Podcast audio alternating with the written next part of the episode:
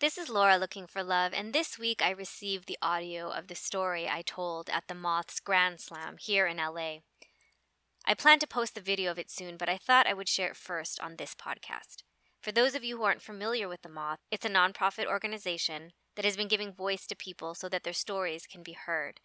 They have a radio show, but also in many major cities around the world, they have story slams, an open mic gathering where people put their names in a hat and 10 names are drawn. Those 10 tell a five minute true story about themselves, with no notes. Each slam has a theme, and the story must fit the theme. Well, I only discovered the moth a few years ago, and it was right around the time I was going to turn 40. And because I was going to turn 40, I was like, yeah, what the heck, I'll do it.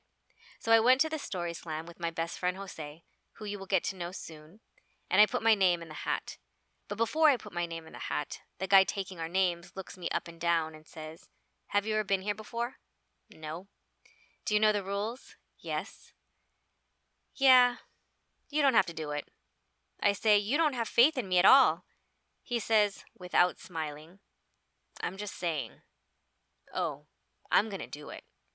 So Jose and I find the last two seats right in the front, and as we sit down, a blond hipster guy walks up to the name taker and says, I want to tell a story. The guy looks at him and says, I have a good feeling about you. I turn to Jose and say, Motherfucker, I better get picked because I'm going to win. So, to give context, there are a couple hundred people, and maybe 30 or so have their names in the hat. So each name is called as the night goes on, and I watch eight people tell their stories. And I finally get called at number nine. And yes, I won. And because I won, I got to tell another story at the Grand Slam one even more personal that I'm sharing today in front of 650 strangers. It's a story that has been brewing over several years, waiting to emerge. The topic was identity crisis, and this was mine. 911, what is your emergency? There is a robbery that's happening right now in front of my parents' home, and I need you to send the police right away. Ma'am, what exactly is going on?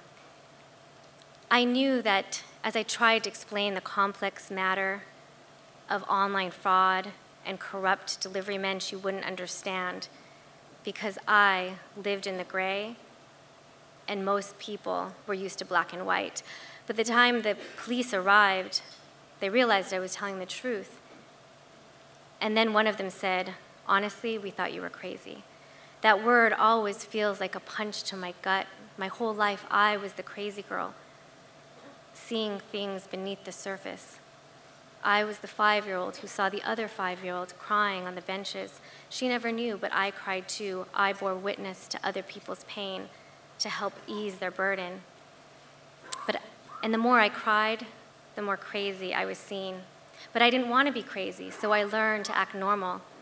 I learned to trust others over myself, and by the time I was 34, I had created a life that wasn't mine and that's when I met him. He was known in the Japanese American community, a top volunteer in LA's Little Tokyo. On our first date, I saw red flags, but I thought, if everyone thinks he's great, then I must be wrong, so I ignored them. And then he hurt me, emotionally, then suddenly physically, and when I tried to leave, he stalked me. I changed my number, I shut down my Facebook, but he still found ways to get to me for months. One day, as I was cleaning my garage, I looked up and there he was, staring at me. When I screamed in shock, he smiled, my torment clearly giving him pleasure. I finally filed for a restraining order. I warned the community to protect other women, but they couldn't see it because he was a master of torturing in the gray, never leaving visible scars. And they could only see in black and white that a Japanese male volunteer could only be good. But then I found another woman tortured by him, and she wanted to help. She said she would write a letter for court. But the day before trial, her friend called and said she changed her mind. She's scared of what he'll do. Devastated, I suddenly remembered he had mentioned another woman's name.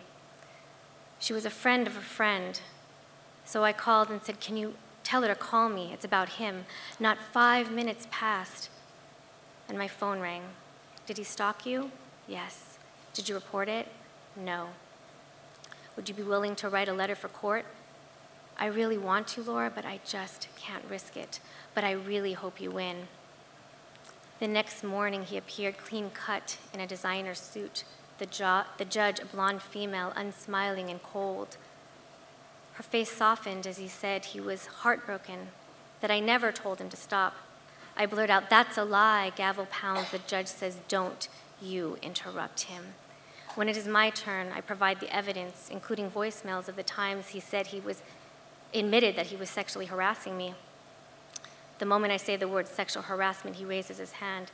Your Honor, I don't know what that means, and if I ever use those words, it was only because I was repeating her. A college graduate, US born citizen, and he does not know.